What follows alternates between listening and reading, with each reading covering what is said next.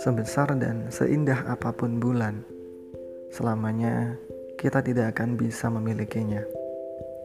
Begitu juga dengan takdir. Seburuk dan sepedih apa pun hidup kita, kita tidak akan pernah bisa membuangnya.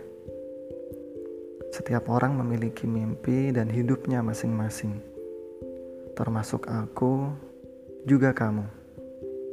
Kamu yang mungkin saat ini sedang merasa berat dan kamu yang mungkin saat ini sedang merasa gelisah.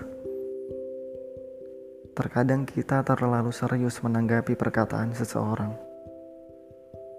Perkataan yang seharusnya tidak kita dengar, perkataan yang seharusnya tidak perlu mengganggu hati dan pikiran.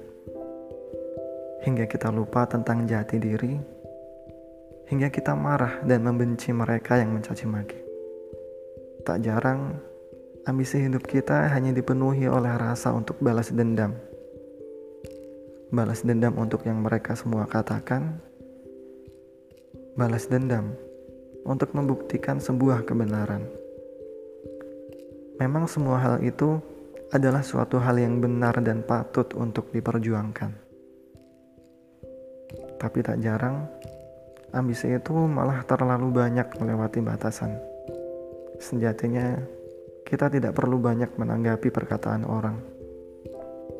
Bahkan jika kamu mampu memetik bulan dan membelah lautan, perkataan dari mulut mereka tidak akan pernah berubah sampai rambut beruban. Jangan sampai ambisimu menjadi lebih besar dari hatimu. Jangan sampai rasa ingin balas dendammu mengubah jati dirimu.